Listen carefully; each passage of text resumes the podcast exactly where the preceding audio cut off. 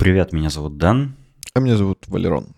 А вы слушаете 215 выпуск развлекательного подкаста «Шоурум», в котором мы сегодня похайпим на разные... Блин, какое позорное слово.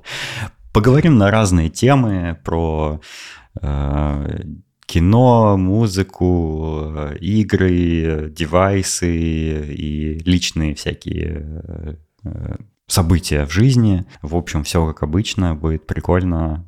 Э, давай начинать. Давай, давай.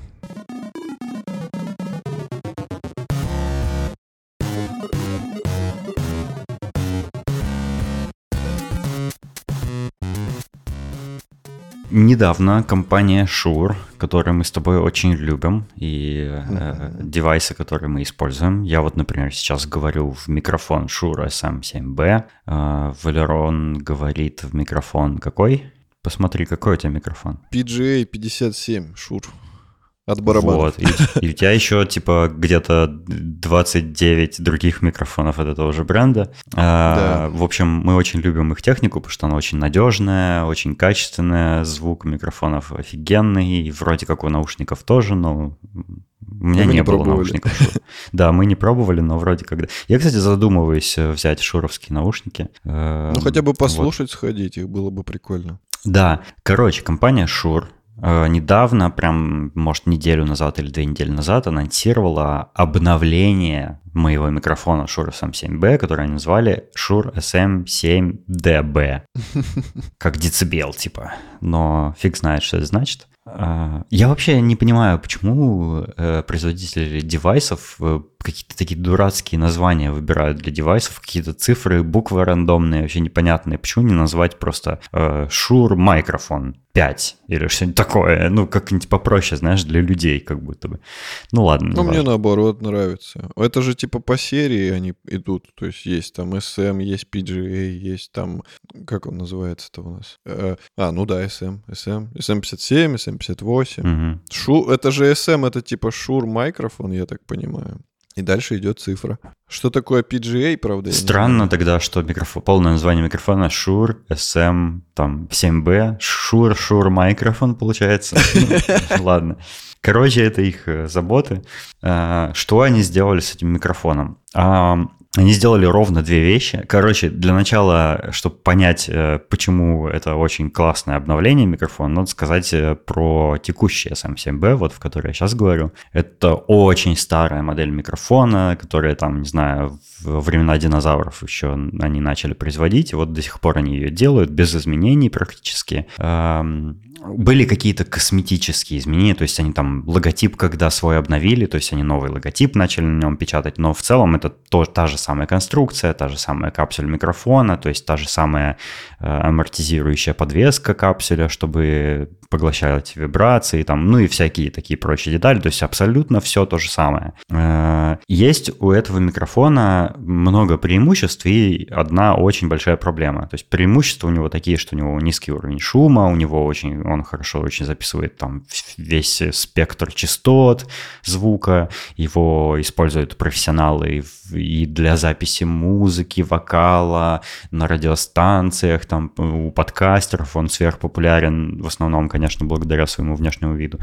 Ну и все такое. Да. А, однако есть у него огромный большой такой минус значительный. А, этот микрофон очень а, прожорлив до усиления. То есть для того, чтобы, если вот его просто подключить к какому-нибудь э, любительского уровня аудиоинтерфейсу, а у него XLR выход такой профессиональный, типа не мини-джек там какой-то, а XLR, то записанный звук будет супер тихим. То есть его надо усилять э, усилителем специальным. И этот микрофон требует очень много усиления по сравнению с любыми другими профессиональными микрофонами. Вот такая у него особенность. Он, но он типа очень качественно записывает звук, когда ты правильно его используешь. Так вот, в новой модели SM7DB они встроили внутрь предусилитель, наконец-то догадались, Потому что раньше и я через это проходил, и многие до сих пор, э, кто использует микрофон не для музыки, а для вот, не знаю, там, подкастинга или чего-то такого, или для стримов, например, они обычно подключают э, его в связке с предусилителем внешним, то есть это, например, какой-нибудь Cloud Lifter или там э, Fathead, по-моему, он называется. Это такая маленькая штучка с какими-то там, не знаю, там диодами и какой-то электроникой внутри, которая меняет сигнал, типа усиляет сигнал этого микрофона. Э, но они теперь встроили этот предусилитель прям внутрь корпуса этого микрофона, и получается, что он усиляется, как и любые другие микрофоны, там, ну, ему немного надо теперь. И это очень круто. И второе изменение, которое они в нем сделали, они э, поменяли на задней стороне, вот где у него есть фильтры разные, например, у него есть э, high pass или там еще какие-то балансировки звука, разные, то есть эквализация звука. Они заменили, э, там сейчас такие переключатели, в которые надо типа монеточкой подлезть и их переключить, то есть их вот просто пальцем невозможно. Если у тебя там какой-нибудь очень прочный ноготь, наверное, ты можешь переключить, но и то я сомневаюсь. Но теперь они сделали там просто нормальные тумблеры, которые можно вот прям пальцами переключить и, собственно, вот и все обновление. Но я думаю, что это очень крутое обновление, потому что они просто сделали, они сделали уже достаточно великолепный микрофон, чуть лучше еще. И у обзорщика Podcastage, который как раз э, делает обзоры на микрофоны в основном, у него уже вышел обзор на SM7DB, и он говорит, что, ну, в принципе, что я, говорит, могу нового добавить? Это SM7B только с предусилителем встроенным. Типа, а в остальном вообще абсолютно то же самое. Тот же звук, э, те же все параметры, то есть абсолютно тот же самый микрофон, только лучше. И Это из... насколько я... А, угу. Это из разряда, что iPhone э, там всех мурыжил, мурыжил э, с этим, с челкой, да?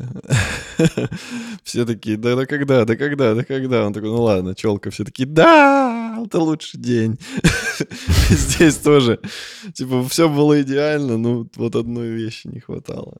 Ну, это да, действительно да, да, вот. классная штука. А ты не подскажешь, известна ли уже цена его? Насколько разница с обычным? Что-то, по-моему, 500 баксов. То есть, да, он стал дороже. Ну, в принципе, я думаю, оно того стоит. То ли 500, то ли 550, я точно не помню, но где-то вот в таком районе. То есть, ну, это цена среднебюджетного профессионального микрофона я бы так сказал. Даже, наверное, даже, я бы даже сказал, бюджетного профессионального микрофона. Не среднего даже. Потому что есть микрофоны там какие-нибудь, э, как называется этот немецкий бренд, где они в, каждый микрофон. Нойман. Нойман, да. Нойманы вообще вручную немцы своими аккуратными руками собирают, и они стоят там по несколько тысяч евро. Там по 7, по 50, я не знаю сколько, но они сверхдорогие. А этот как бы такой, ну, для народа, народный. Ну да, такой микрофон. проверенный микрофон. Я думаю, угу. он типа стоит наряду со всякими вот этими инструментальными, SM57 или вокальный, который SM58, то есть такой автомат Калашникова в мире микрофонов. Да, да, да, не подведет. Да, точно, точно, да. Но это классное обновление, потому что я вот э, тоже, когда покупал там аудиоинтерфейс свой последний, я тоже переживал, допустим, что если когда-нибудь у меня будет такой микрофон, как у тебя, что, может, он его не потянет, ну, хотя вроде должен, но я все равно переживал, а сейчас как бы уже можно расслабиться. Ну и это сокращение лишних устройств у тебя на столе, да, то есть, если человек имеет какой-нибудь плюс-минус такой любительский аудиоинтерфейс, то ему нужно покупать этот усилитель, который ты должен куда-то примонстрячить, это лишние провода, это все вот это лишнее, лишнее, лишнее. А тут угу. все в одной коробушке. А еще, чем, чем больше э, соединений у тебя в цепочке от микрофона до компьютера, тем больше вероятность каких-то наводок, шумов и все такое. А здесь уже, именно. типа, это исключено. Короче, клевое обновление. То есть э, я почему вообще решил про это рассказать? Ну, все-таки этот микрофон — это самый, наверное, популярный микрофон вообще у подкастеров. Ну и как вы можете увидеть, у нас, у меня он тоже есть. Этот подкаст тоже им записывается. Э, вот, но это такое событие, типа, в мире э, подкастерских девайсов, поэтому захотелось поделиться. Да, да. Хотел только сказать, что теоретически ты можешь свой аудиоинтерфейс продать и купить его, а потом думаю, а куда ты втыкать будешь? Все равно же надо куда-то втыкать. Не-не, мой, мой аудиоинтерфейс просто великолепен. Я им доволен до сих пор, и он, он же у меня подключен и включен, и работает вообще 24 на 7 просто годами. Я его вообще не выключаю никогда абсолютно, и, и он просто работает как действительно как какой-то не знаю, калашник. Мне не нравится О. это сравнение с оружием, но я думаю, вы понимаете, о чем речь. Но тут не то, что оружие, это просто такое уже устойчивое выражение. Там даже не обращает внимания о чем. Класс, класс, я доволен. Это, это круто. Я порадовался. Угу.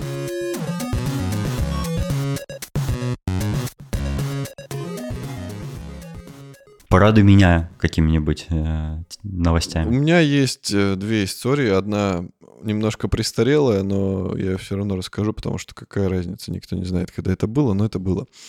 Я сходил в веганский буфет, и это Буфет? было очень спонтанно, да. Это ну, какое-то явление, как будто из э, советского прошлого. Что-то такое, какое-то такое старое слово. Ну, это типа столовка, это, да? Это французское же слово изначально, буфе. Угу. А, как оно перекочевало в Россию, я, конечно, не знаю. Оно, возможно, перекочевало до как раз советского времени, потому что вряд ли большевики по-французски говорили у нас. Не, ну это понятно. Я имею в виду, что буфет — это такое явление, которое нынче ты и не встретишь, наверное. Ну да, но это на самом деле именно сам владелец его так называет, типа чисто угу. поржать. А по факту это совсем не буфет, это интересное место. Как, как все получилось? Я пошел на тренировку, и со мной мой друг Денис, еще один, а, решил тоже сходить. Еще один Денис? Да. Ну ты не бойся, я тебя не изменяю. Вот. А, короче, он решил со мной на тренинг сходить, ну, чисто так, по фану. Вот. И мы потренили, и в итоге такие, давай поедим, давай. И мы пошли туда, потому что он про это место знал, а я нет. И, и чувак этот, оказывается, который владелец этого буфета, он в инсте, ну, плюс-минус популярный, и у него там много подписчиков, и он прикольный, он постоянно всякие ржачные штуки говорит. Веселый чувак. А, и он с женой открыл это место, и оно, да, веганское, и оно находится во дворе, почти во дворе нашего с тобой э, первого корпуса нархоза, который, помнишь, где библиотека, где компьютерный класс, возле сквера. Угу. Вот. Это, это, короче, бывший гараж какой-то для машин грузовых. То есть там три, получается, такие большие двери. Ну и э, одни по центру остались, а по бокам оттуда все выгребли, вместо этих дверей все застеклили, и слева находится цветочный салон, а справа находится вот этот буфет. Я скептически, конечно, настроенным туда шел, потому что я все-таки мясо люблю, и я думаю, сейчас мне сунут какую-нибудь веганскую котлету, и я такой... «Э-э-э». Ну, я решил быть открытым к экспериментам в этот вечер. Вот, я туда пришел. Ну, внутри такое, знаешь, типа плюс-минус лофтовый дизайн. То есть там как получилось, что по центру стоит стойка, которая окружает саму кухню. То есть по, по центру mm-hmm. находится как раз Юра, владелец, он сам готовит с женой вместе. Никаких там поваров, никаких уборщиц, никого. Они чисто вдвоем. Mm-hmm. Там очень мало мест, буквально на, на весь буфет, я не знаю, может человек, ну, 10 войдет. То есть там не, не рассчитано, что там будут какие-то супер людные тусовки. Ну, я бы не сказал, что интерьер буфета — это то, что меня особо интересует. Про еду-то расскажи. Да, да, да, да, про еду я расскажу. Я просто планировку не, ну, вкинул именно, что они по центру находятся. И мы заказали веганский бургер на драниках.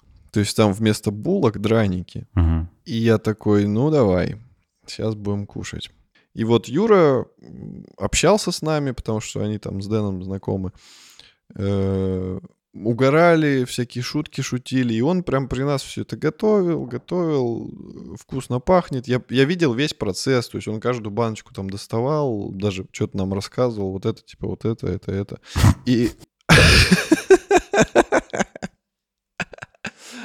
Короче, я начал это кушать все дело, когда он приготовил.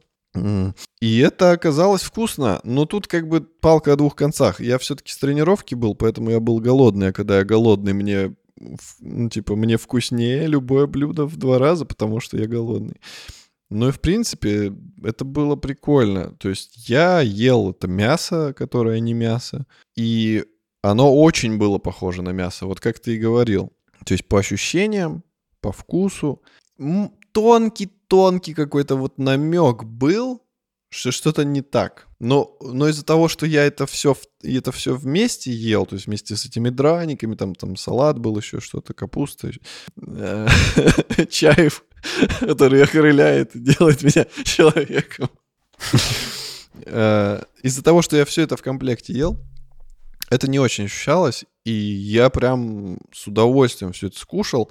Мне понравилось. То есть э, я бы не сказал, что я бы хотел это есть на постоянке, но как э, опыт это было прикольно. Почему То ты есть не я хотел бы... это есть на постоянке? Не знаю. И я, бы, я бы мог, наверное, есть это на постоянке, если бы мне не говорили, что это не настоящее мясо. То есть это чисто какой-то Это твоя психологическая проблема. Да, да, да. личная. Да, это моя психологическая проблема. Вот было бы прикольно, если бы мне дали э, типа два куска, я не знал, какой из них из чего, и я типа вслепую покушал, и вот, вот это было бы интересный эксперимент. Типа э, реально я ощущал какое-то отличие, или все-таки это мой мозг знал и такой, ну не, не, что-то не то.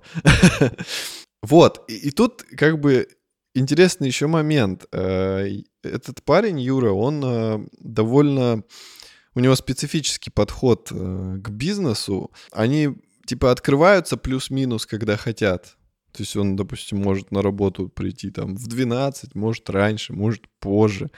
Но больше всего мне понравилось, что он сам решает, кого он будет кормить, а кого нет. Потому что он... Я он думаю, недолго их бизнес продержится. Нет, долго. В том-то и дело. Из-за этого подхода и из-за того, что он сформировал вокруг себя вот этот вот как бы уютный контингент, то есть его реально многие знают, и у него очень много постоянных клиентов, которые просто идут к нему. А еще у него есть э, козырь в рукаве. Он делает рационы веганские и развозит их людям, которые Мгм. типа веганы, и, и он в основном на этом, мне кажется, зарабатывает, потому что М. когда мы э, кушали, он готовил там типа 16 э, комплектов рационов, которые он потом должен был после работы развести по точкам. И это, прям подтверждает мои слова. Его ресторан не выживет с таким подходом. Ресторан должен максимальное количество посетителей принимать и обслуживать, и все такое. И, а если ты тут в носу ковыряешь и привередничаешь, типа, кого я буду обслуживать, кого я не буду, ну это, типа, бизнес так не делается. Несмотря на твою аудиторию. Если у тебя только постоянные клиенты, это не, ну, нет роста, а в бизнесе же важен, чтобы рост был. Не, почему? У него нет, у него, э, у него есть постоянные клиенты, и у него есть люди, которые просто приходят. Просто, допустим, если заходят какие-то зашкварные люди, которые, ну, типа, его прям напрягают, то он не будет их обслуживать. И, собственно, я хотел рассказать, как это на моих глазах произошло. М. Там пришли две женщины, которые шли чисто мимо и такие, о, буфет, типа, что такое? И Они заходят и такие, ой, а что у вас тут?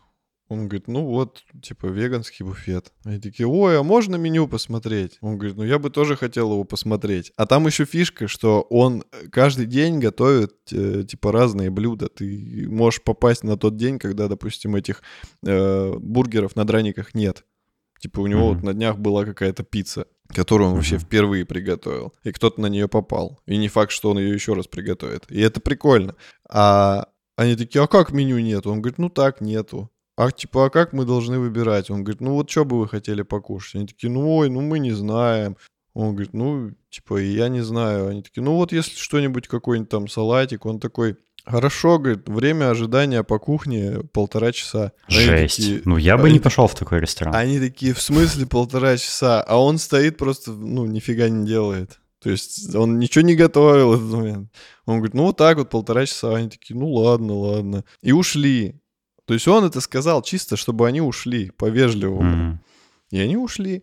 Потом э, какой-то чувак... Ну, э, если бы я человек, который, в принципе, любит вегетарианскую еду и и веганскую тоже, если бы я зашел в какое-нибудь рандомное место, типа вот такого, да, и сказал, а что у вас можно поесть? Мне бы сказали, а что ты хочешь? И я такой, ну, не знаю, зависит от того, что у вас есть. Вот, и мне бы сказали, время ожидания полтора часа, ну, это типа, это вообще что? Это что такое за сервис? Ну, это что такое за ресторан, да, где э, за- э, поешь ты или нет, зависит от того, понравился ли ты владельцу или не понравился. Да пошел ты в жопу, нет? Да ну не, ну это как раз и прикольно. То есть это, это делает его каким-то выбивающимся из обычного вот этого ресторанного бизнеса. Потому что если ты хочешь вот так вот, типа, я пришел, дайте мне меню и вот это все, то ты туда и не пойдешь. Туда идут люди, которые вот, ну, с каким-то нестандартным э, мышлением. То есть они хотят Мгм.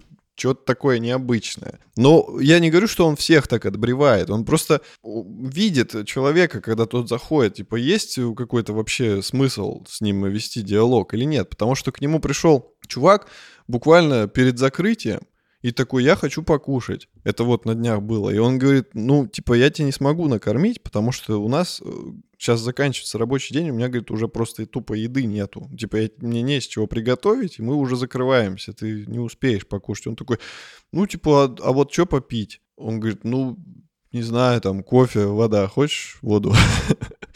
Он такой, ну, вот там, вы что-то это, не клиентоориентированный, дайте мне жалобную книгу. И он написал им, типа, отзыв, что вот, я пришел, мне тут это нагрубили, нахамили, воды не налили, т-т-т-т-т. Хотя там, типа, буквально 15 минут до закрытия было. И тоже... ты же сказал, что он открывается, закрывается, когда хочется вообще, когда ему вздумается. Как, как понять, как- когда ты пришел вовремя, когда нет? Ну вот видишь, о чем я говорю, типа, это же, это место такое, типа, если вот ты друг этого чувака, да, ты туда можешь прийти, он тебя накормит, а если не друг, то, ну, извините, это, это типа орел или решка, как тебе повезет, типа, если ты хочешь поесть, ты точно туда не идешь. То есть Ну это да. кафе для его друзей, получается, да? И для клиентов, которые у него там заказывают рационы. А так, что это типа место, в которое можно, не знаю, представляешь, да, я, не знаю, там через э, 15 лет реша- решаю приехать в, Россию, там, навестить тебя, э, и ты мне такой, а пойдем в- зайдем в этот э, ресторан веганский, про который я тебе рассказывал в 215 выпуске, помнишь? Вот, мы идем туда, а он то закрыт, то не закрыт, то настроения нет у этого Юры, то еще что-нибудь, то у него там закончилось что-то. Ну это что за вообще за место? То есть никакой нет вообще гарантии, что ты в принципе поешь. Ну, Это это, очень из странно. разряда...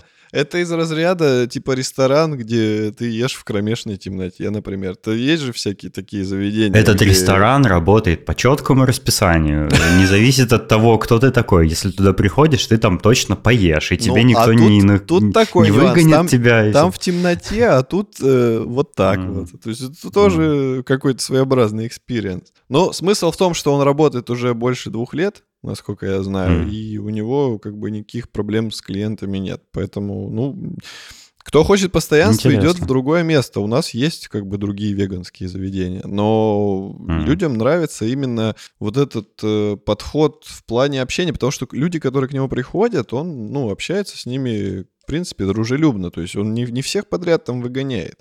Это надо, типа, сильно постараться, чтобы он просто взял и выгнал. А Мгм. так, в основном там дружеская атмосфера. Вот сколько мы не сидели, туда приходили люди, он всем им готовил, э, ну, кроме тех двух теток.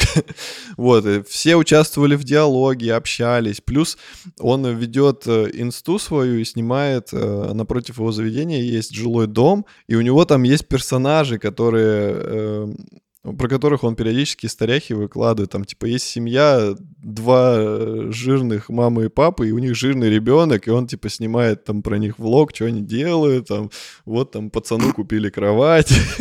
ну и он это все смешно как бы об- об- об- обыгрывает, типа, как стендап какой-то небольшой. Вот, потом есть чувак, который вместе с ними и- имеет какое-то право на это здание, ну, на этот гараж, и он постоянно докапывается до них и хочет, чтобы их оттуда выселили, и пытается найти у них какие-нибудь нарушения, типа, не знаю, там, вентиляция у них не так проведена, там, не знаю, кабель не так перекинут, тут у вас дверь не в том месте. И, и вот он про это тоже снимает, как они с ним судятся, как они вот эти разборки ведут, и что мужик там реально неадекватный, он, ну, типа, его просто бесит, что они там есть, и он ищет любые вообще причины, mm. чтобы до них докопаться. Поэтому, как бы, это такой какой-то это не просто заведение, это целый медийный проект, за которым ты можешь следить, в который ты можешь прийти. И, ну, прикольно. Короче, mm-hmm. мне понравилось.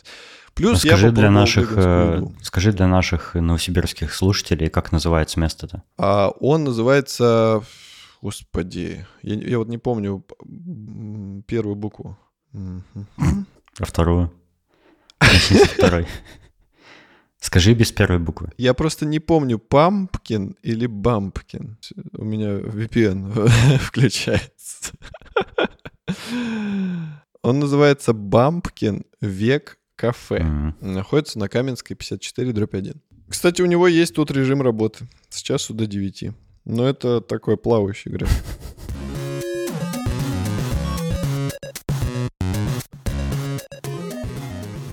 А еще еще. Недавно произошел интересный опыт. Э, я человек не очень любящий людей.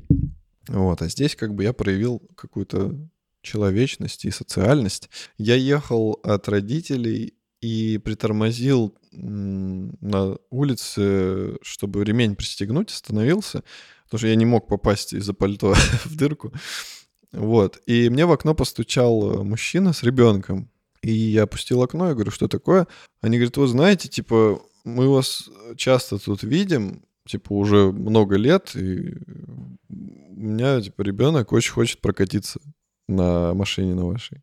Я такой думаю, а я не хм. хочу. Ну, типа, я, я это дело не люблю и все такое.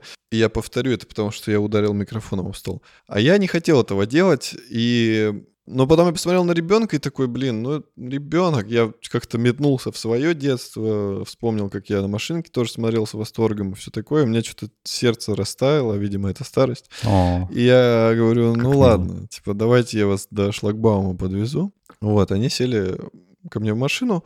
Оказалось, что это типа, ну, соседи, они типа просто живут на соседней улице, мы познакомились. Я прокатил их, э, и из-за того, что они были очень вежливые, дружелюбные, ребенок вел себя абсолютно тактично, не как, вот, знаешь, бешеные какие-то дети, которые там машут руками, орут, там, не знаю, ногами начинают себя пинать, трогать, тыкать. Он был абсолютно спокойный, вежливый, общался так приятно. Я думаю, ну ладно, я, может, их и еще прокачу подальше, типа дальше шлагбауму. Я говорю, давайте на нормальную дорогу выйдем, я там притоплю маленько, чтобы вы получили удовольствие. Они такие, да, да, типа круто. Вот, я, короче, пару раз там надавил педальку, вот. Э, там отец больше верещал, чем ребенок от радости. Вот, им очень понравилось. Потом я их отвез э, обратно туда, к шлагбауму. Они такие, а пойдем, типа, мы тебя на нашей BMW прокатим. Я такой, блин, ребят, а я на тренировку ехал. Я говорю, я бы с удовольствием, но я должен успеть сходить на тренировку, пока не закрылась. Они говорят, ну ладно, приходи, типа, в гости, вот там соседи, та-та-та, вот та-та-та. Я такой, Думаю, приятные люди. Вообще и отлично. На... Да, да, да. А на прощание мальчик подарил мне машинку свою. Он порылся в карманах, у него там их много было. И он вытащил «Шевроле Камара». Я такой, прикольно.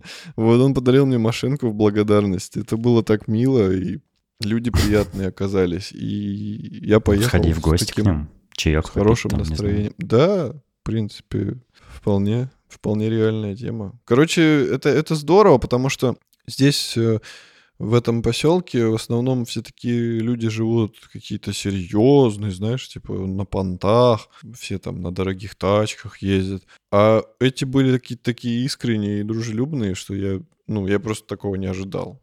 Это был интересный опыт. Mm. Прикольная история. Это мне, мне кажется, у тебя меньше веры э, в людей, чем на самом деле должно быть. Ты, ты людей не любишь, ты это всегда говоришь, но видишь, бывают люди прекрасные, дружелюбные и все такое. Да.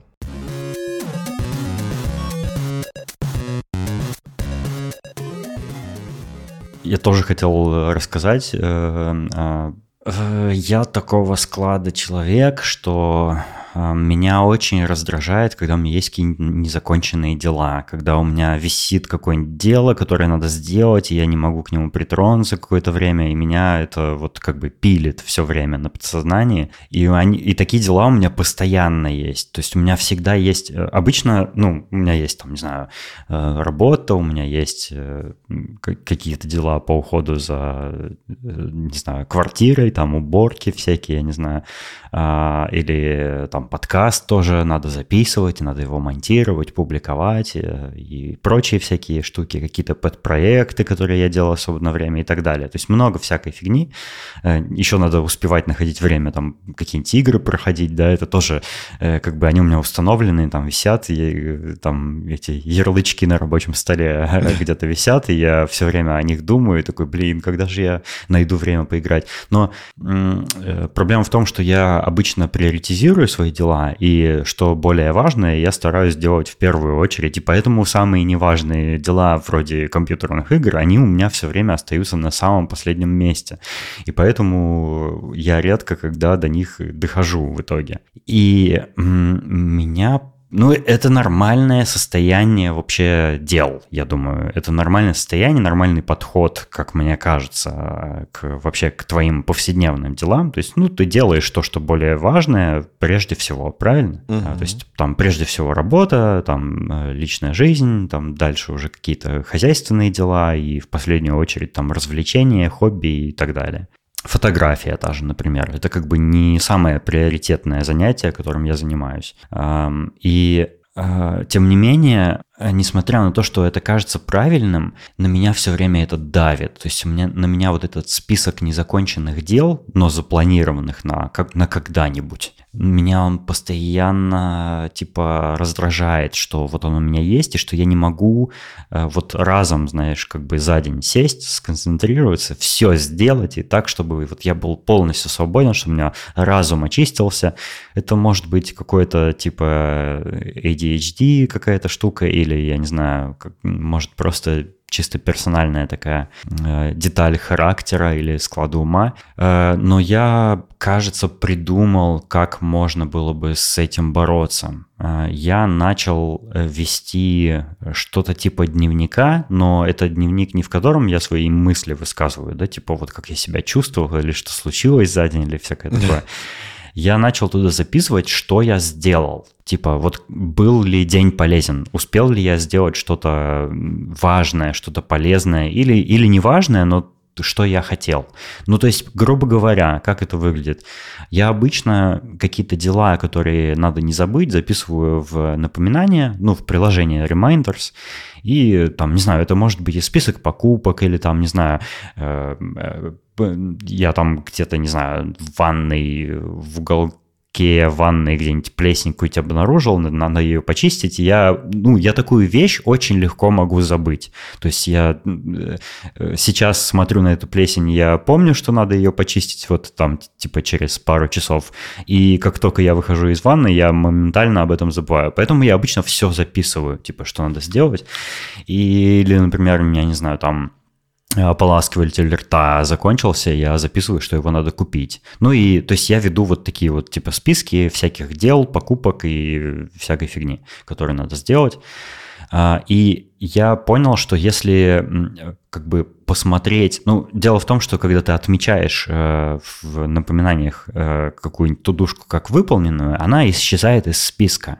И у тебя список уменьшается, и как бы это немножко не знаю, э, э, помогает выработать немножко эндорфина, там, дофамина или чего-то такого, и ты как бы себя чувствуешь более легко, потому что ты сделал какие-то дела. Но дело в том, mm-hmm. что ты не видишь в конце дня такой обзор э, своего дня, типа вот что ты сделал. То есть тебе надо прям специально зайти в список выполненных дел и уже посмотреть, насколько ты вообще полезно провел день из жизни. А если записывать, переносить вот такие э, штуки в какой-то отдельный, э, в какую-то отдельную заметку, я для этого использую приложение Everlog. Э, то есть, например, я там, не знаю, подготовил там какие-нибудь документы, которые мне нужны, там, голландские, или там сходил куда-то в какое-то место, которое я давно хотел посетить, или там опубликовал новую фотографию на Glass или что-нибудь типа того.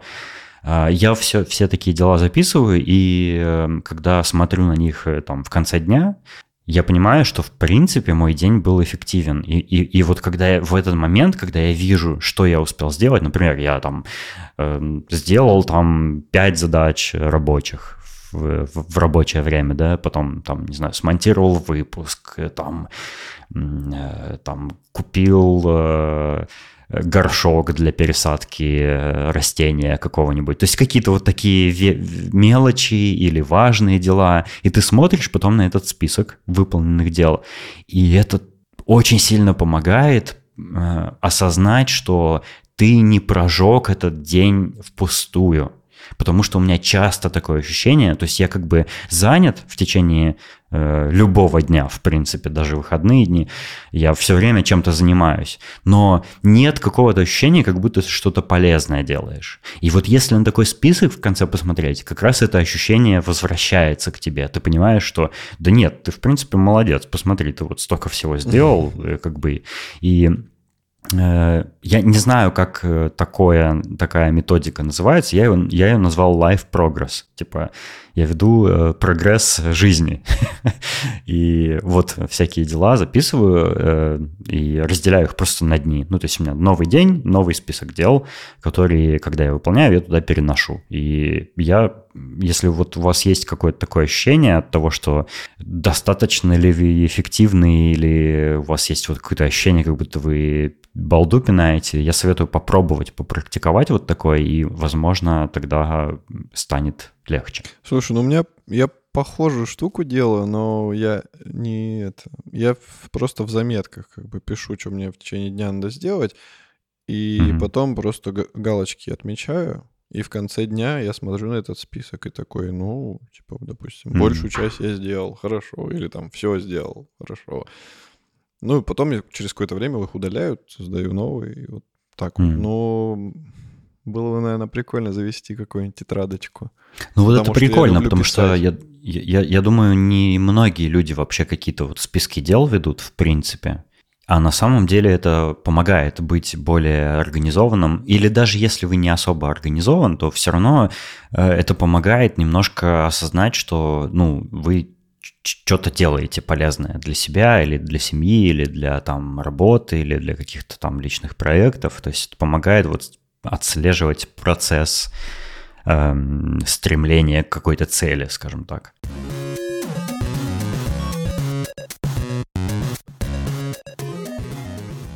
Вот одно из дел, которое я недавно выполнил, я хотел о нем рассказать. Эм, дело в том, что э, у таких людей, как я, а именно у людей, которые переехали в Нидерланды по визе для э, высококвалифицированных специалистов, у меня так виза называется, эм, у них есть э, возможность оформить специальную скидку на налог. Это называется 30% tax ruling.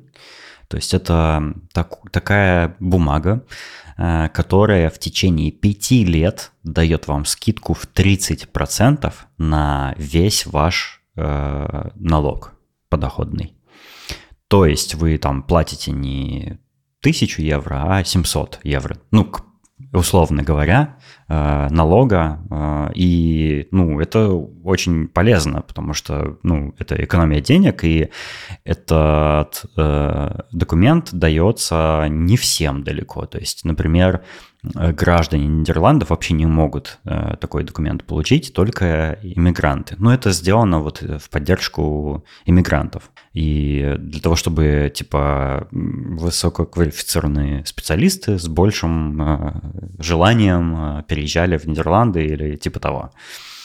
Вот. И у меня есть этот рулинг, и бонус, очень значительный бонус этого рулинга заключается в том, что если у тебя есть водительское удостоверение, а, имея также этот рулинг, ты можешь сконвертировать свое заграничное, ну, в моем случае русское водительское удостоверение в голландское.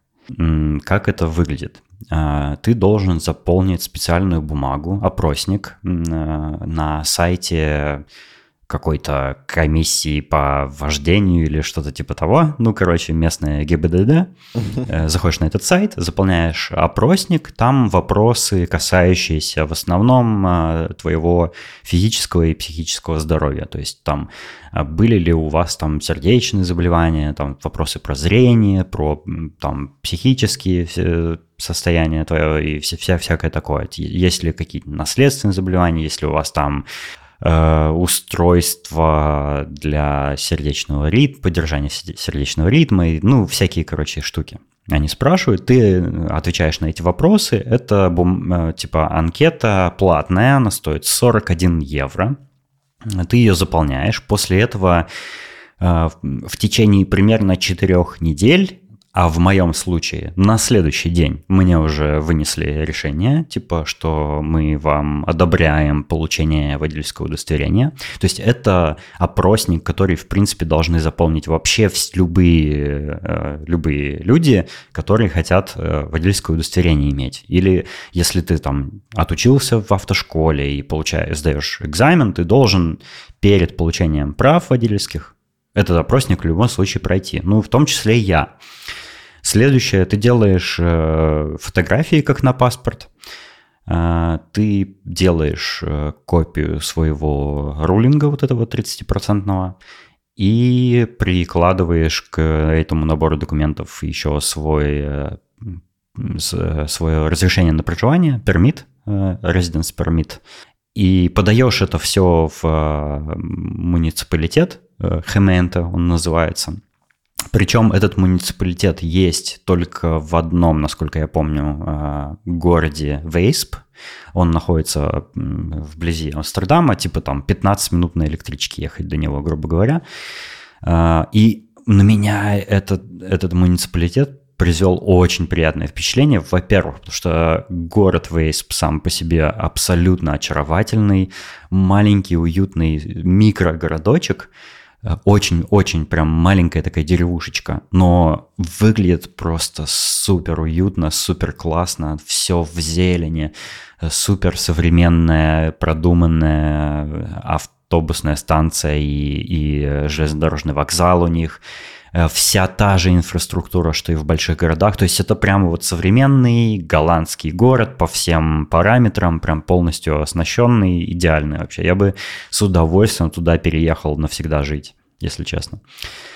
А, а в самом муниципалитете, в здании, когда ты заходишь, во-первых, сразу что бросается в глаза, у них из динамиков играет пение птиц, Представляешь, ты заходишь, и птички чирикают в здании. Mm-hmm. И это так расслабляет, и это так приятно. Ты сидишь э, и слушаешь вот это чириканье, и как бы все твои проблемы как будто улетучиваются, и прям, не знаю, сознание расслабляется. Вот. Я туда пришел, и еще так при- приятно было, что, ну, обычно ты идешь в какое-нибудь там муниципальное учреждение, ожидая, что вот, там будут очереди, там до, до тебя докопаются каких-нибудь документов, у тебя там нет или что-нибудь типа того. А, я пришел, а, ну, я боялся опоздать, там запись у меня была по времени на 9.40, я боялся опоздать, я приехал в 9, я зашел а, получить талончик, я говорю, вот у меня запись на 9.40, они говорят, а что так раньше, так рано приехали. Ну, говорит, э, ну, раз уж приехали, ну, проходите тогда. И меня пустили просто сразу. То есть я вообще не ждал в очереди, там было вообще пусто в этом муниципалитете. Э, я сел, и э, приятного вида чернокожая э, леди меня, э, значит, спросила, как, какие документы принес, я ей все отдал. И через 15 минут я уже оттуда вышел. То есть я все документы подал для вот этой процедуры. А, иду, значит, прогуливаюсь по городу, такой, ой, типа, как здорово, как все быстро прошло. Я такой прям, не знаю, воодушевленный иду, думаю, нифига себе, как оказывается, бывает вот какая-то бюрократическая процедура э, быстро, эффективно э, может быть сделана. Э, и мне звонит на телефон какой-то незнакомый номер. Я такой думаю, блин, не знаю, что за номер, не буду отвечать. Я сбросил. И он мне снова звонит, и я такой, да что ж такое, типа, что же, кто, кто от меня что хочет? Я отвечаю, а это та самая девушка, которая документы подавала, она такая, ой, а вы знаете, я вам забыла сказать, вы еще должны, типа, оплатить эту процедуру. я забыла вам напомнить, вы не могли бы вернуться? Ну, я вернулся, там, заплатил что-то, типа, 15 евро э, за какой-то сбор, пошлина какая-то, в общем, и, и э, поехал домой. В общем, очень было просто, и мне сказали, что примерно через 3-4 недели мне просто по почте в конверте придет, придет э, голландское водительское удостоверение. Вот это э, оказалась очень простая, быстрая, безболезненная процедура. И, что самое прикольное, не надо сдавать на права вообще. Я не уверен, что я бы сдал сейчас на права. То есть я вообще ни хрена не помню уже. Ну, я просто надеюсь, что я до сих пор умею водить. Главное, им об этом не говори. Ну, конечно, конечно. Ну, я думаю, здесь еще есть такие как бы курсы, если ты давно не водил автомобиль, ты можешь записаться на курсы по, ну, по, по вождению для тех, кто подзабыл типа, и mm-hmm. попрактиковаться там с инструктором, все такое. И я думаю, может быть, ну, когда я получу удостоверение, я запишусь на такие курсы, похожу и, ну, вспомню, каково это. Ну, может, э, еще инструктор расскажет про какие-то особенности там правил дорожного движения в Нидерландах, я не знаю. Ну, то есть, ну, вроде да. как бы это, ну, стоило бы сделать. Я не помню, если честно, когда я в последний раз за рулем сидел, но это было точно несколько лет назад. Да, это был 2017 год. Это было где? По-моему, в Греции с Маратом вы ездили. Да, да, да, да, да, точно, точно. Я в Греции водил, то есть я тоже до вот этого вождения в Греции, я тоже несколько лет не водил, но я, в принципе, очень быстро освоился, и по, по всей Греции я проехался без каких-либо вообще проблем. Ну, это как на велосипеде. Главное просто внимательно ну, да. быть, смотреть на знаки. Ну вот, э, в общем, э, в следующем выпуске, может, э, или в каком-нибудь после следующего выпуска расскажу, получил ли я удостоверение или нет. Ну, то есть мне его, мне его одобрили, мне его просто должны как бы напечатать и выдать. То есть там нет никаких как бы вопросов уже. Я его должен получить, гарантирую. Интересно, как здесь реализован э, механизм э, каршеринга. Потому что у нас э, в России там надо приложить права, э, паспорт, что-то там потом они по базе пробивают, какой у тебя стаж вождения, они пробивают там, аварии, не аварии, что-то еще, и там через какое-то время только тебе ну, как бы од, од, од, одобре, одобрение высылают. Я думаю, здесь примерно так же. Насколько я помню, там надо через приложение просканировать свой, свой ID и удостоверение водительское, и типа просто дождаться там в течение нескольких минут Э, ответа от приложения, типа, можно ли тебе арендовать машину или нет. Ну, э, я думаю, они тоже как-то все это проверяют, то есть через водительское удостоверение у них там есть какой-то доступ к какой-то базе, там, где все твои всякие штрафы и аварии указаны. Угу. Ну, потом вот. расскажешь, как у тебя получится угу. все это. Да, да, потом интересно. Расскажу.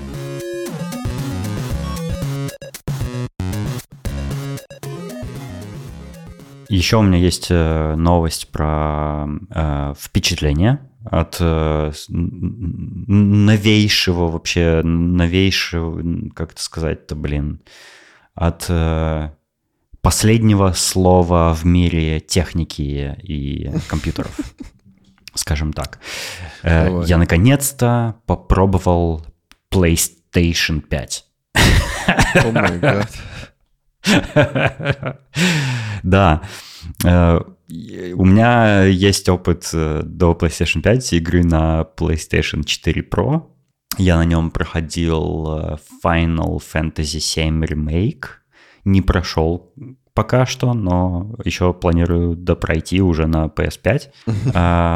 В общем, тут у меня появилась PS5, и эм, Я понимаю, что это странно говорить через спустя много лет после релиза. Это, мне кажется, уже скоро PS6, наверное, выйдет, потому что это уже PS5 уже прям так устарело и все такое. Э, но вот я только сейчас дошел как бы до, до игры по-настоящему в игры на PS5 и хотел тебе рассказать, потому что ты же, я не, не уверен, но мне кажется, ты же не пробовал, да? Нет, я не пробовал. Вот. Ну, э, во-первых, она гигантская, она больше, чем я ожидал даже. она примерно, она больше моего компьютера, если не учитывать толщину. Она тоньше, но по всем остальным параметрам она больше моего компьютера. Э, и она очень плохо сделана. Вот э, я не знаю, как, как описать. Вот мы, ты, ты знаешь, наши, наши с тобой требования к качеству материалов и все такое очень высоки. Мы обычно с тобой привередничаем, да, когда там выбираем какой-то, не знаю, новый там, смартфон, ПК и собираем или что-то такое. Я очень разочарован в качестве пластика, в качестве сборки PS5. То есть она вся, вот ты ее берешь в руки, она вся как-то хрустит, скрипит, такое ощущение, что если ты ее чуть-чуть неправильно как-то возьмешь, она вся развалится вообще в руках. А, если посмотреть на э, сторону, где у нее всякие коннекторы, где вот питание, HDMI втыкается, и USB там, и всякие прочие э, коннекторы, там прям пластик с такими непри... некрасивыми такими разводами от, от литья пластика, знаешь, от, э, ну... Да, я видел фотографию, ты выкладывал. Да, это прямо вот такое ощущение, что у консоли себестоимость типа 15 евро или что-то типа того. То есть она прям очень-очень-очень по-китайски максимально вот это, сделана. кстати, мне, мне всегда было непонятно, что мешает им сделать э, какой-то... Ну, типа, я, я, мне, мне кажется, что это не удешевление консоли там за счет того, что они пластик используют. Мне кажется, это бред. Ну, типа, вы за нее Ну, я думаю, просите. это удешевление, конечно, ну, потому что даже если... Же. Ну вот представь э, два разных пластика, да, один, который дает какие-то вот такие некрасивые разводы, а другой нет. То есть там, там используется АБС пластик обычный вот самый. Если бы они там использовали какой-то другой вид пластика, он был бы там, не знаю, на несколько центов дороже. Но ты учитываешь, что они же производят консоли миллионными партиями. Это прямо значительная экономия, может быть. Особенно если ты не только на пластике экономишь, но и на, на болтиках, винтиках, на жестких дисках, памяти, чипах, платах, на, на всем вообще. Вот все, что там есть внутри, там наверняка просчитаны цены заранее, и компоненты выбраны наименее дорогостоящие, как бы. И поэтому ну, все вместе это в целом... делают э, PlayStation Pro Max, не знаю, там из, из титана, из алюминия. Чтобы она была красивая, э, металлическая, надежная, не скрипучая. Я, я держал в руке, э, в руках, в руке четвертую плойку, третью плойку, и точно те же самые симптомы, что ты перечислил, они хрустят. То есть, когда ты не знаю, чуть-чуть ее на скручивание начинаешь давить, там просто такое чувство, что она сейчас рассыпется. И все, все вот все места, да, да, какие-то да. болтающиеся, скрипящие. Ну, come on, ну, ребята, ну вы же так позиционируете ее, что это супер-пупер консоль там нового поколения. Как это? Как они про нее говорили? Next Gen. Next Gen, да, вот это все. Ну, типа джойстики же, вот ты говоришь, джойстик классный. Джойстик офигенный, джойстик вот. сделан... А что бы не э, сделать так же консоль? Ну, типа, это же у тебя, причем не вот этот, не супер-пупер джойстик, который стоит намного дороже, а у тебя обычный, который в комплекте идет. Да, он да, лучше да. по качеству сборки, чем сама консоль. Ну, вот, кстати, у нас ну, в чате э, Сережа Рассказов, наш дорогой слушатель, он подметил, да, ощущение, как будто джойстик делает вообще другая компания. То есть он, он прям качеством выше, заметно вообще. Сборка лучше, пластик лучше, никаких разводов, ничего. Джойстик прям у меня никаких нет претензий к джойстику к самому. Вот консоль выглядит... Но с другой стороны, понятно, почему они на ней сэкономили, потому что ты ее как бы прячешь там за телек или в тумбу и вообще насрать, как она выглядит. Ну и, конечно, лучше бы ее спрятать, учитывая, как, какой у нее дизайн. Вот. Контроллер, кстати, прямо впечатляюще хорош. А, ну, это самый продвинутый, наверное, контроллер э, для консолей, который сейчас вообще в принципе бывает. У него хаптик фидбэк, вот эта вибрация высокоточная, она ощущается прямо как в айфонах когда у тебя в игре персонаж идет по жесткой поверхности, ты прям каждый шаг чувствуешь через эту вибрацию, прям тык-тык-тык-тык-тык-тык. И это, не, это уже не вибрация, это именно вот э, э, какие-то вот эти, соли, не знаю, не соленоиды, как это называется. Ну вот прям как, грубо говоря, как в айфонах, точно абсолютно точно так же ощущается, суперские, короче говоря. И я попробовал э, эту демку Astrobot Playground, или как она называется, и там задействованы в игре все вообще возможности этого контроллера, которые только есть. И э, это офигенно. У него триггеры, такие с, с резистивностью, то есть ты пытаешься их нажать, а они тебе сопротивляются, то есть как бы они э, э, отображают э, сопротивление материала, который вот с, там какого-то объекта, с которым ты в игре э, взаимодействуешь, там надо какой-то mm-hmm. типа канат потянуть или что-то такое, ты нажимаешь этот триггер, и он как бы с трудом нажимается, и ты его сильнее нажимаешь, и он, ну, и, и видишь эффект, и это, это прикольное ощущение, то есть ты вот эту тактильную отдачу ощущаешь, и я такого в контроллерах раньше не встречал, и это прям очень офигенно приятно. Я бы не сказал, что это как-то влияет на сам геймплей, то есть, ну, не было бы такого ничего страшного, но это добавляет, конечно, вот вау-эффекта. То есть прям очень классно. Он в руках лежит э, очень эргономично, приятно, удобно. Он больше размером, как мне показалось, чем у PlayStation 4 контроллер. И в целом он прям такой эргономичный очень. Эм, однако, конечно, хотелось бы, чтобы PS5 была намного компактнее, потому что это вот бандура здоровенная, но это прям, она, она прям впечатляющая, огромная. Я таких больших консолей до этого вообще никогда не видел. И, к счастью, э, на днях тут Sony анонсировала новую обновленную модель PlayStation 5, она никак не называется, это просто типа новая модель. И когда вот там они распродадут старые партии, они просто эту вместо, вместо, это, вместо старой начнут продавать.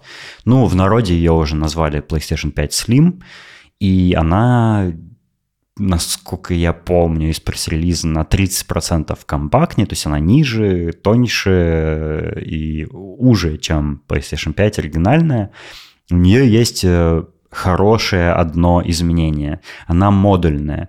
Э, единственный модуль, который к ней существует сейчас, это эм, привод для Blu-ray дисков.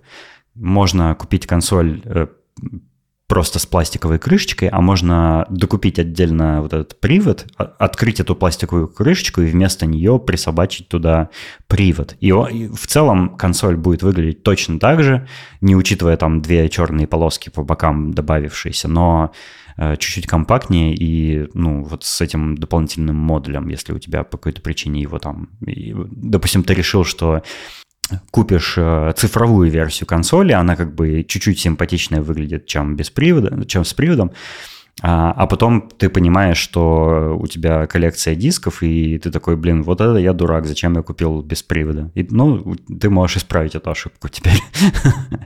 Вот. А, да, ну, э, я планирую поиграть в Horizon Forbidden West, а так, в принципе, я не то чтобы есть какие-то игры для PlayStation 5, которые, вот, в которые мне прям очень хочется поиграть. Я не особо следил за какие там, типа, за тем, какие там эксклюзивы у PlayStation бывают, и я не особо разбираюсь в них, а, но в что-нибудь да поиграю, я думаю. И я про это написал у нас в чате, мне несколько людей накидали рекомендации, но дело в том, что практически все, что мне накидали э, в советах, во что поиграть, оно уже все давно есть на ПК. Типа, какой смысл? Поэтому, да, буду, ну, может, вот выйдет, может, пройду Final Fantasy, может, э, э, когда в следующем году зарелизят вторую часть этого ремейка, тоже ее пройду. Ну, а так э, в Horizon погамаю, может, что-нибудь еще, не знаю. Посмотрим. Ну, а так вообще как ощущение по, ну, гейминг на большом экране по сравнению с четвертой? Кажется, ну, она, она, во-первых, бесшумная. Четвертая прошка, она нас настолько громкая, что иногда тебе приходится прям прибавлять громкость на телеке, потому что ни хрена не слышно из-за того, как она гудит. Вот когда играешь какую-нибудь Кену, там прям графика очень симпатичная в игре, и, видимо, она очень требовательная к э, консоли. И, ну, это просто как будто у тебя дома самолет пытается взлететь. А PS5 вообще бесшумная, в большинстве игр. Иногда она включает свои вентиляторы, и они так слегка шелестят лопастями своими, но это, это не проблема, насколько я понимаю, больше. Ну, и с другой стороны, я не то чтобы прям много успел игр попробовать, поэтому... Э, ну, короче, да, она тише, и, ну, играется все плавненько, я не знаю, я не заметил никаких... Ну, понимаешь, дело в том, что ты, в принципе, на консолях не замечаешь э, каких-либо тормозов или чего-то такого. Там же игры как бы залочены на каком-то количестве FPS, там 30-60. Ну и, в принципе, они все плавно идут. И тут точно такой же experience. Ты запускаешь игру, она... А, ну, единственное, что вот прям сильно заметно, это скорость загрузки. Скорость загрузки игр моментальная. Ну, то есть ты включаешь игру там несколько секунд, и у тебя уже... И все, ты уже прям бегаешь где-нибудь. И это круто. Хотя, с другой стороны, знаешь, там, а, если послушать э, там какие-нибудь игровые подкасты или послушать отзывы других людей или обзоры какие-нибудь почитать, там некоторые жалуются, что вот, там, не знаю, игра загружается э, типа 6 минут или что-нибудь такое, и ты такой, чего вообще, как, что так, во что такое надо играть, чтобы такие загрузки долгие были? Я слышал, там э, жаловались про Starfield, что он на Xbox Series X Некоторые загрузки там могут несколько минут занимать или что-то такое. Но это удивительно, потому что, ну, Xbox это же, в принципе, тот же самый ПК, только ну, с специфическими компонентами, там тоже SSD-диск. Я играл на SSD-диске в Starfield, и у меня загрузки там несколько секунд занимают максимум. Очень, короче, странно, ну, неважно. Короче, PS5 быстрая, все, все нормально работает, как и задумано. Ну, в целом приятные впечатления, правда, не знаю, во что играть. Ох уж это молодежь, долгие загрузки. Я в 2001 году, у меня Макс Пейн грузился минут по 10. И ничего, я не обламывался.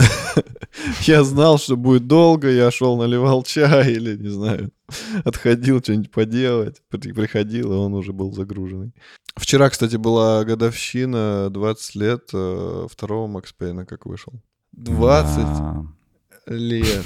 Я, я помню, когда я в первый раз поиграл в Макс Пейна, в первого. Ух, как же это было впечатляюще в тот момент. Пускай ну, не будем о старом грустном.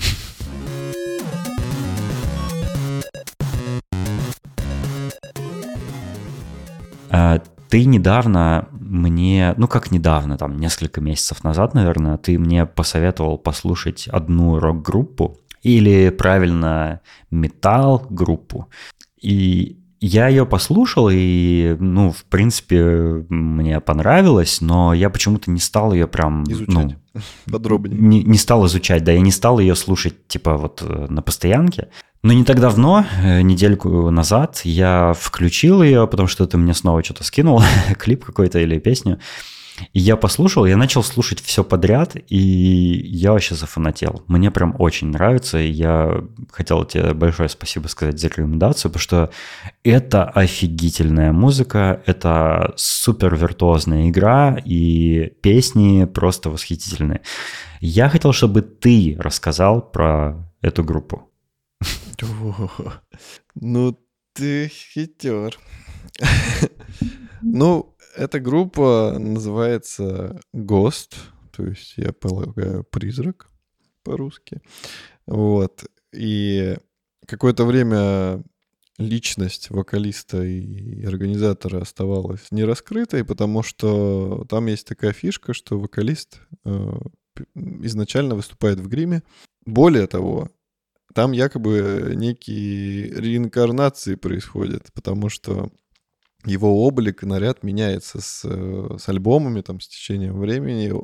Вообще он изображает э, папу римского, но только такого альтернативного папу римского, который сторонник дьявола и вот это вот все. То есть там у него грим в виде, как будто у него черепушка вместо лица. И он наряжается во всякие офигительные костюмы. Там я видел некоторые наряды просто поражают своей красотой там, не знаю, Киркоров отдыхает, потому что, ну, помните приблизительно, как выглядит вот этот парадный, парадная ряса Папы Римского с вот этим огромным высоким колпаком. Вот, а здесь это все как бы в, в какой-то альтернативной вариации, она тоже все богато украшена, там какими-то камнями, какими-то вот эти шарфы висят, ленты, и вот это...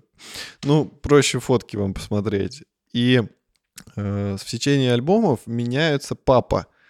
То есть там папа такой-то, папа такой-то, потом там какой-то кардинал был, потом опять какой-то папа.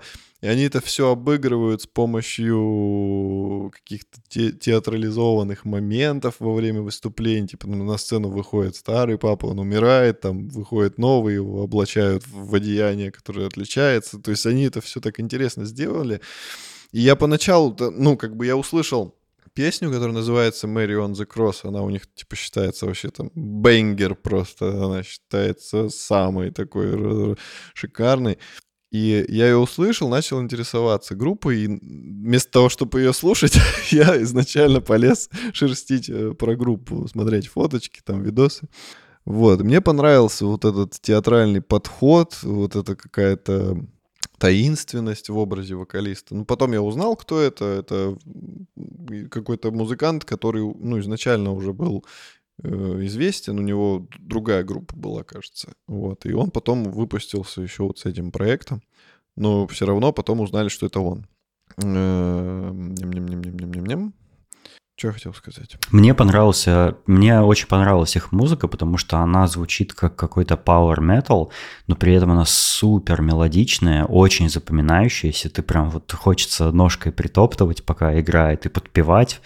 И она эм, как это описать? Вот как правильно описать это? Она очень техничная, то есть все какое-то такое четкое, все очень в ритм попадает. И иногда я, я какую-то песню слушал новую, которую ты мне скинул, и я ее слушаю и думаю, вот, наверное, сейчас в соло вот так гитара должна заиграть, и она так и играет, как я ожидаю. И я такой, вау, это вот так, я так и хотел, чтобы она заиграла, и она так и заиграла. Я такой, вау, да не может быть. То есть э, у них очень-очень классная музыка. Вот если вы любите рок и металл, это вообще супер находка, очень приятная, э, богатая инструментами музыка, очень эпичная, и, и песни классные, и вообще и музыка, и угощения, и конкурсы интересные. Да, очень все технично, то есть музыканты профессиональные, и даже на живых выступлениях они отыгрывают прям очень классно.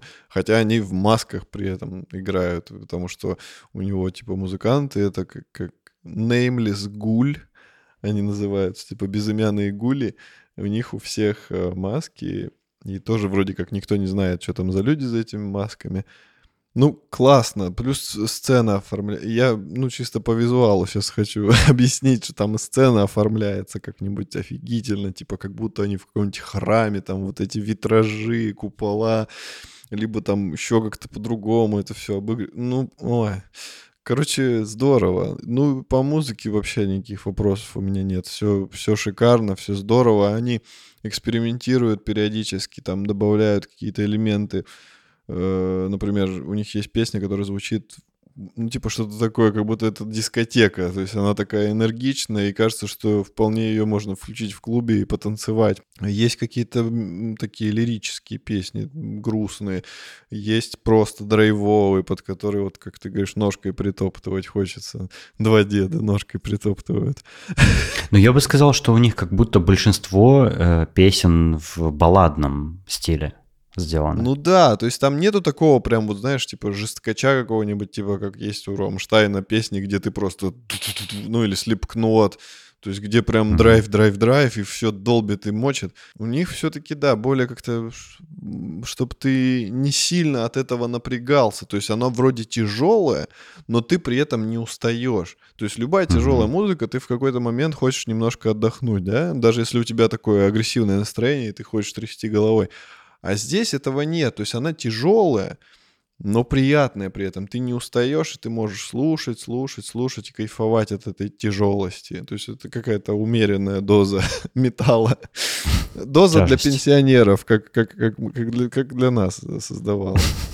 Вот, очень классно. Мне нравится. Плюс у него есть фишка, насколько я знаю, а, при смене вот этих пап римских он меняет немножко манеру пения и голос. То есть тоже, чтобы как бы отыгрывать, что это другой человек, якобы. Это тоже интересный такой ход. Ну и по текстам тоже стараются экспериментировать. Я заходил к ним на сайт, и у них э, э, в качестве мерча продаются вот эти четкие э, папские. Типа с бусинками, с крестиком, так прикольно. У них очень тематический такой мерч. Э, и недавно я был в магазине виниловых пластинок, так позырить зашел, и нашел там их самый последний альбом, и у меня так руки чесались, чтобы купить, но я удержался пока что. У да, у них еще обложки такие интересные. О, обложки у них просто вообще... Такое ощущение, что они немножко как будто сгенерированы вот этими генераторами картинок, но на самом деле это настоящие иллюстрации, и они настолько круто детализированы, хочется прям вот эту обложку разглядывать и всматриваться в, в, во всякие детали. Я видел альбом с обложкой, где изображен этот папа в виде робота, сделанного из металла. То есть у него да, тоже да, вот да, этот да, колпак, да. там все, все дела, но все сделано как будто он робот, и он на фоне витража э, церкви какой-то, и этот витраж тоже из металла сделан. Это прям такое удовольствие вот всматриваться. Там всякие винтики, болтики, все прорисовано, так круто. Да, еще там какая-то них... психоделичная обложка есть, тоже как будто все mm-hmm. какое-то то ли мясо, то ли что не поймешь. И там на, У них очень уникальный трон. Э, такой art direction, я бы сказал, прям очень э, прикольный и атмосферный. Но музыка, самое главное, конечно, их музыка очень э, крутая, и ее очень сложно описать вот словами, да, в подкасте, поэтому мы советуем просто на любом стриминговом сервисе найти ГОСТ и самим послушать. Мне очень нравится, у меня самая любимая их песня, это Call Me a Little Sunshine. Вообще просто разъеб. Да, она, кстати, тоже как бенгер у них.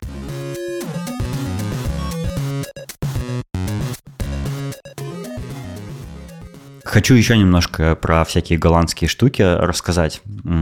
Во-первых, я побывал вчера, ну вот мы записываемся в воскресенье, а в субботу вчера я побывал в городе Амерсфорд. Он находится э, чуть дальше, чем Утрехт. А, до него ехать примерно час на поезде. Вот, и я... Э, так получилось, что у меня есть коллега, э, которая оттуда родом, а, и она мне сказала, типа, вот э, очень советую тебе посетить Амерсфорд, там очень классно прогуляться, там сходить э, в разные заведения, музеи и все такое, и в целом там красиво. И я подумал, а почему бы нет? Вот, и вчера я поехал туда, и оказалось, что все так и есть, э, абсолютно очаровательный город. Он довольно маленький, э, и у него очень средневековый центр города, там прям такие старые здания, все покосившиеся, какие-то э, технические помещения, видно, что когда-то там были, там, не знаю, для хранения зерна или для не знаю, загоны для кос или что-то что такое, знаешь, типа средневековое. И это все прям видно, но сейчас там э, сувенирные лавочки, кофейни, там всякие магазины, где блинчики, эти, эти кафе, где блинчики свежие пекут. Э, в Голландии есть э, так, такое, такая разновидность блинов, называется пофыче. Это микроблинчики такие размером э, типа меньше, чем с кулак, и э, их э, обычно э, подают тебе просто на, на картоночке, вот делают там, не знаю, 12 таких блинчиков, посыпают их сахаром и э, э, мажут маслом, и это очень вкусно. Ты вот горячие блинчики, только что испеченные ешь, сидя под навесом во время дождя, и это абсолютно очаровательно, и они очень ароматные и вкусные. Вот я эти блинчики поел там, потому что Амерсфорд известен своими блинными ресторанами, там вроде как типа лучшие блины вообще в Нидерландах. Я это... ж есть захотел. Прости. Вот, э, и я довольно долго гулял по центру города, улочки всякие рассматривал, там сделал несколько фотографий симпатичных, уже опубликовал их. И а, я сходил в а, ресторан, который мне коллега посоветовал, называется «Мадонна», ну, итальянский, очевидно. Очень классный ресторан, тоже сделан в каком-то очень старом голландском здании, и они, они как бы все внутренности здания выгребли, и там видно, что крыша э, такими деревянными балками подпирается, и ты вот под самой этой крышей сидишь, и, э, не знаю, очень-очень, короче, уютно, очень такое ощущение, что это фьюжн между чем-то таким средневековым и сверхсовременным, и мне это очень понравилось. Э, попил там пиво, значит, э, в других местах попил кофе, везде все эм, обошел все, что мог. А, но Амерсфорд известен прежде всего тем, что это родной город художника Пьета Мандриана, того самого Мандриана, который рисует цветные квадратики. Он, все, у него есть серия там картин и э, художественных произведений, где просто Просто цветные квадраты, разделенные черными полосками.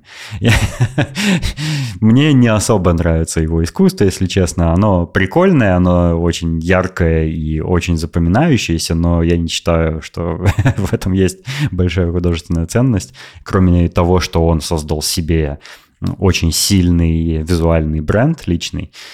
Э, но э, мандриановские вот эти квадраты можно по всему городу заметить, и я тоже их пофотографировал. Там идешь, какая-нибудь лавка расписана квадратами этими, или там электробудка, или лестница, или что-нибудь еще, и везде эти квадраты. То есть город прям очень сильно гордится э, наследием своим вот этим.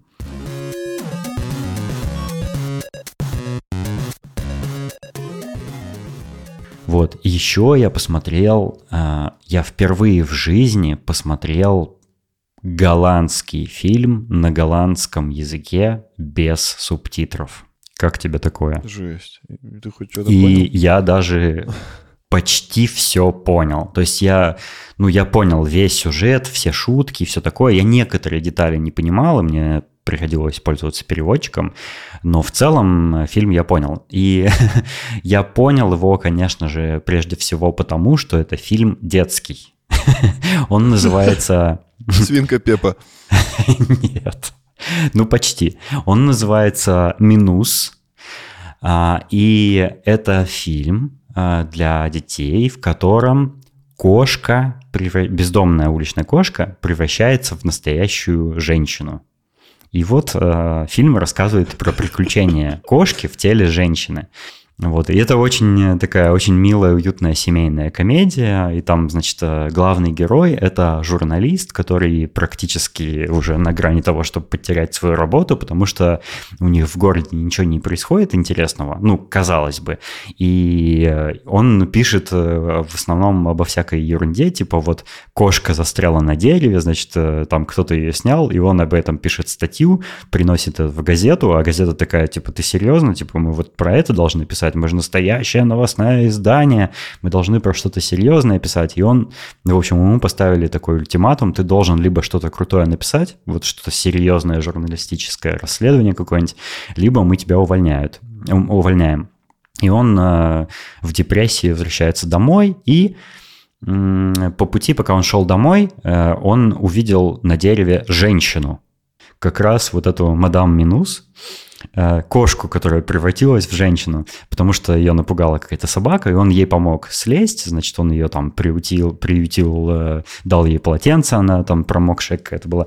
Ну и, в общем, все такое завязывается, вот э, основной сюжет, и потом выясняется, что кошки всякие домашние и бездомные, они между собой общаются постоянно. И так как они живут рядом с, ну, там, повсеместно, грубо говоря, во всех семьях, а, а, они знают вообще все, что происходит в городе. И какая-то кошка мэра там поделилась с какой-то другой кошкой, что вот мэр скоро собирается там, не знаю, там расширять какую-то там, дать разрешение фабрике духов на расширение или что-то такое.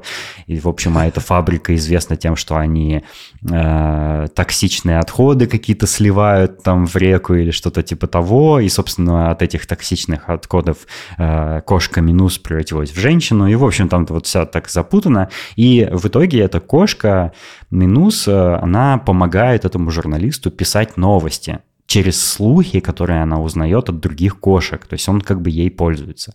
И вот, вот такой сюжет.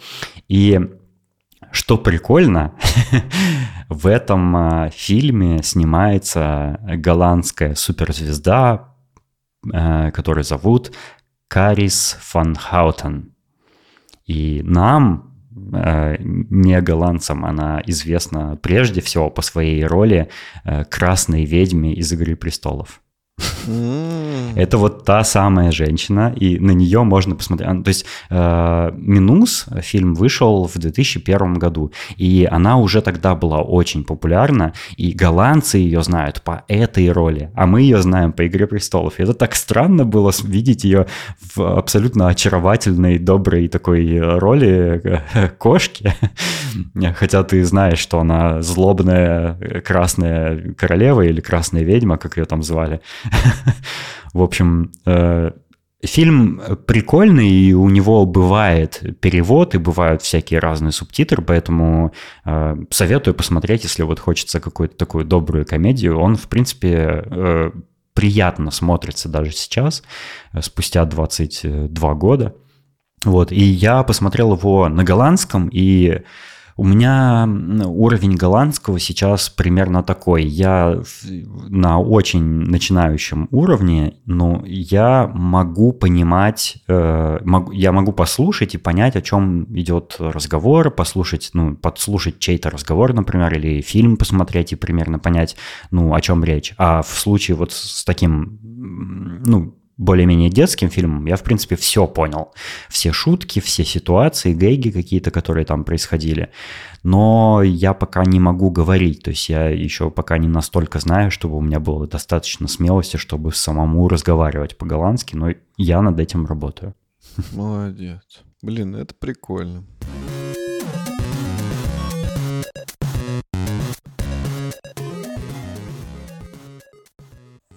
И, и, и последнее, что я хотел сказать, эм, я эм, недавно понял, что я не знаю ни одного голландс, голландского автобренда. Ты знаешь хоть какие-нибудь? Нет. Оказывается, что голландские автобренды существуют. И, казалось бы, очень логично, что они существуют, потому что Голландия – это очень плоская страна. И я почти уверен, что здесь есть гоночные треки. Чисто благодаря ландшафту. Есть же наверняка?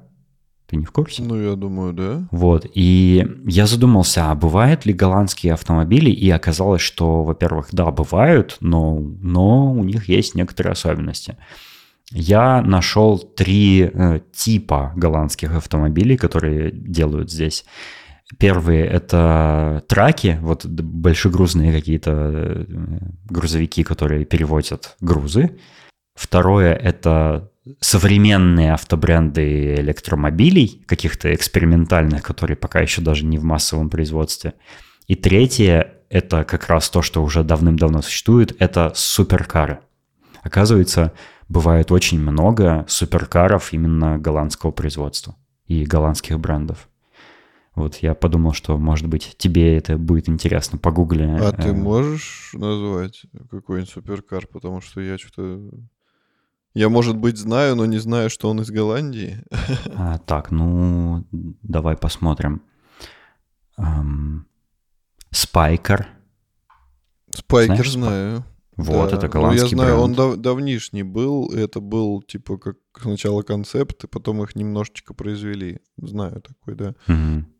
Фенсер или Венсер. Такой не, Не знаю. Доркинфорд. Нет. Причем я вот тебе сейчас картинку скину, ты прям удивишься, как это выглядит. Это какой-то, какой-то название, как Бэтмобиль. будто- О, Слушай, Похоже на ну это Бэтмобиль, очень- правда? Это похоже на Катерхам Супер 7, только какой-то более современный. Ну, это, это точно на основе Катерхам, Катерхам Супер 7 сделано. А, DAF? DAF — это голландская фирма? Мгм. А еще есть э, вот такой вот автомобиль, тоже суперкары какие-то делаются, а, и он называется Thunderbring. Очень голландское название. Слушай, выглядит как Феррари. У них была такая машина. Очень это почти флюге, флюге, флюге Гехаймен. Гuggenheim. Да, согласен. И, вот- и вот еще Слушай. есть э, смешной такой электрокар, называется FDL Netcar. О, прикольно, не поймешь. Такая буханочка. вперед. Ну Он- и есть он всякие- почти симметричный. Есть еще всякие вот эти микроскопические микромашинки на одного пассажира или типа того вот, э, которые по европейским улочкам могут ездить. Ну вот. А еще есть вот э, такие старинные голландские автомобили спортивные тоже, видимо, производились там с 68 по 81 год, называется «Руска». Мне, мне нравится, как мужик руку положил. Чисто на расслабоне. Ну вот, вот, так, вот, короче, вот я тебе скинул картинку со списком всех голландских брендов автомобильных. Прикольно. Вот оказывается, прикольно. что ты в Спайкер знал. Прикольно. Знал, знал. А я не знал. Ну, Даф еще знал.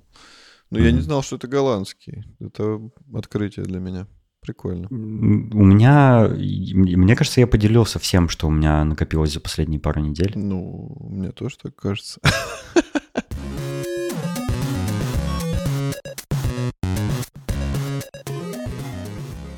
Даже не знаю, у меня, в принципе, ничего интересного нет, но кошка растет как на дрожжах, она все больше и больше с каждым днем.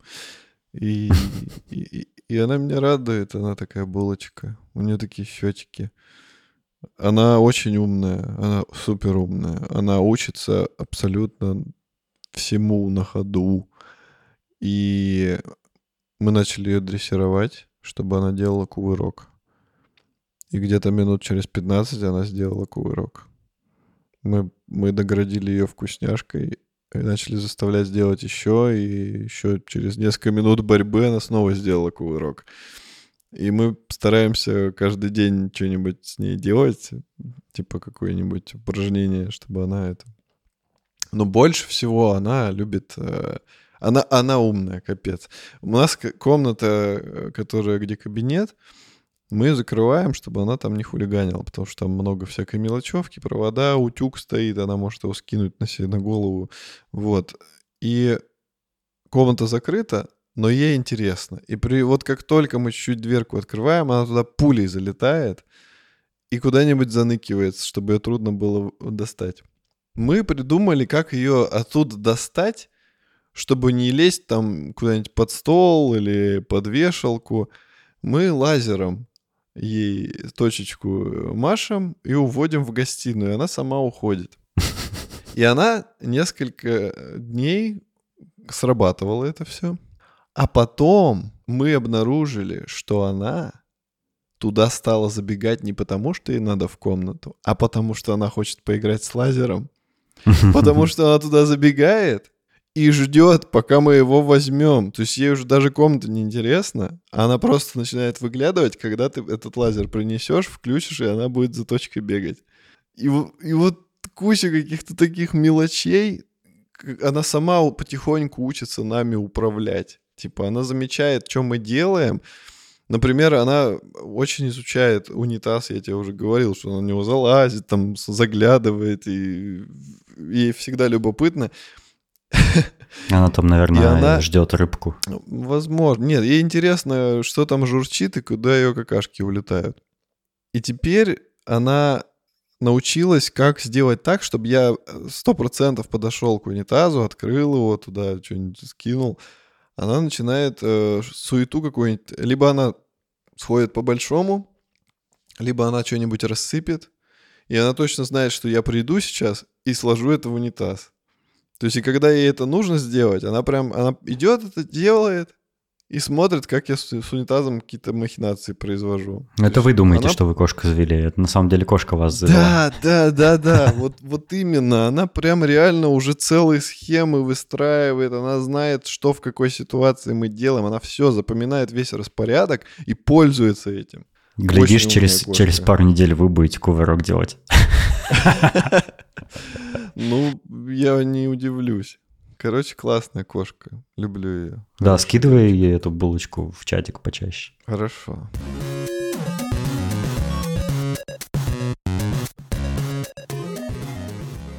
Как всегда, мы хотим поблагодарить наших дорогих слушателей, которые поддерживают нас на Бусти и Патреоне. Это Аида Садыкова, Александр Скурихин, Саша Младинов, Дмитрий Гордеев, Виктор Панькев, Денис Икс Артур Пайкин, Рустам Ахмеров, Салават Абдулин, Даниил Альшевский, Сережа Рассказов и Саша Зинин.